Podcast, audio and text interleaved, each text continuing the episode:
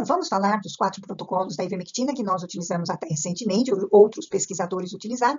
Patel relata cento e cinquenta microgramas por quilo de peso. O protocolo da Marinha é, relaciona o peso corporal com a quantidade de comprimidos, até trinta quilos um comprimido, de trinta e um a sessenta, dois, de sessenta e um a noventa, três, e mais de noventa quilos, quatro comprimidos. É, eu peguei esse protocolo e comecei a divulgar, e, e coloquei o link no meu site, e muitas pessoas começaram a reclamar que não conseguiam acessar, e realmente eu verifiquei que depois ele foi retirado do ar. O doutor Wong tem um vídeo na internet que está recomendando um comprimido de eh, ivermectina por quatro dias consecutivos, mas eu constatei que essa dose é muito insuficiente, principalmente quando as pessoas são mais gordinhas. E um dos meus pacientes, que era bem gordinho, tratou com uma dose dessa e não eh, reverteu os sintomas até que nós demos a dose correta. Eu utilizava zero vírgula dois miligramas por quilo de peso, uma dose apenas, e só repetia se a doença não havia regredido significantemente em vinte e quatro horas. Mas agora eu utilizo zero vírgula dois miligramas por quilo de peso em três dias consecutivos, que é o protocolo do nosso trabalho. É importante nunca jamais partir o comprimido se der doses quebradas, porque o comprimido é muito pequeno, ele esfacela tudo e não dá para daí você saber que dose estará tomando.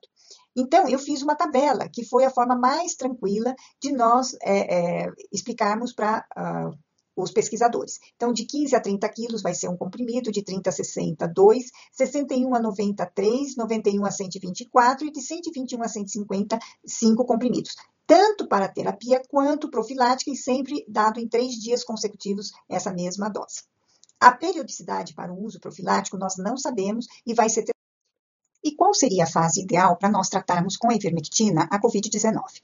As fases um e dois, obviamente, são as ideais porque tem intensa viremia. É quando os vírus se replicam intensamente que aquele poderoso efeito bloqueador das importinas, bloqueando a entrada do, do material genético do vírus dentro do núcleo, é que se torna mais efetivo. É, esse momento é o melhor momento e é a fase ideal para que a droga faça um efeito eficaz.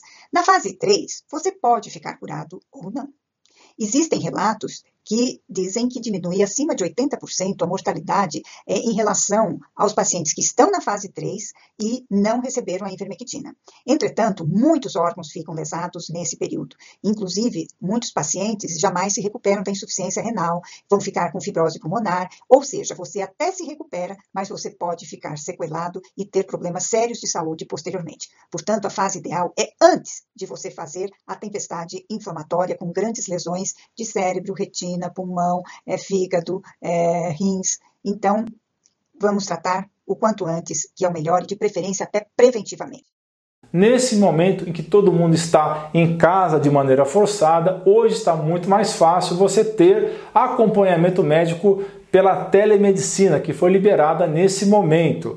Para saber mais a respeito de como você pode ser atendido sem sair de casa, mande mensagem para o número onze, nove sete um, trinta, treze, doze. Você é fera! Um grande abraço e um beijo no seu coração!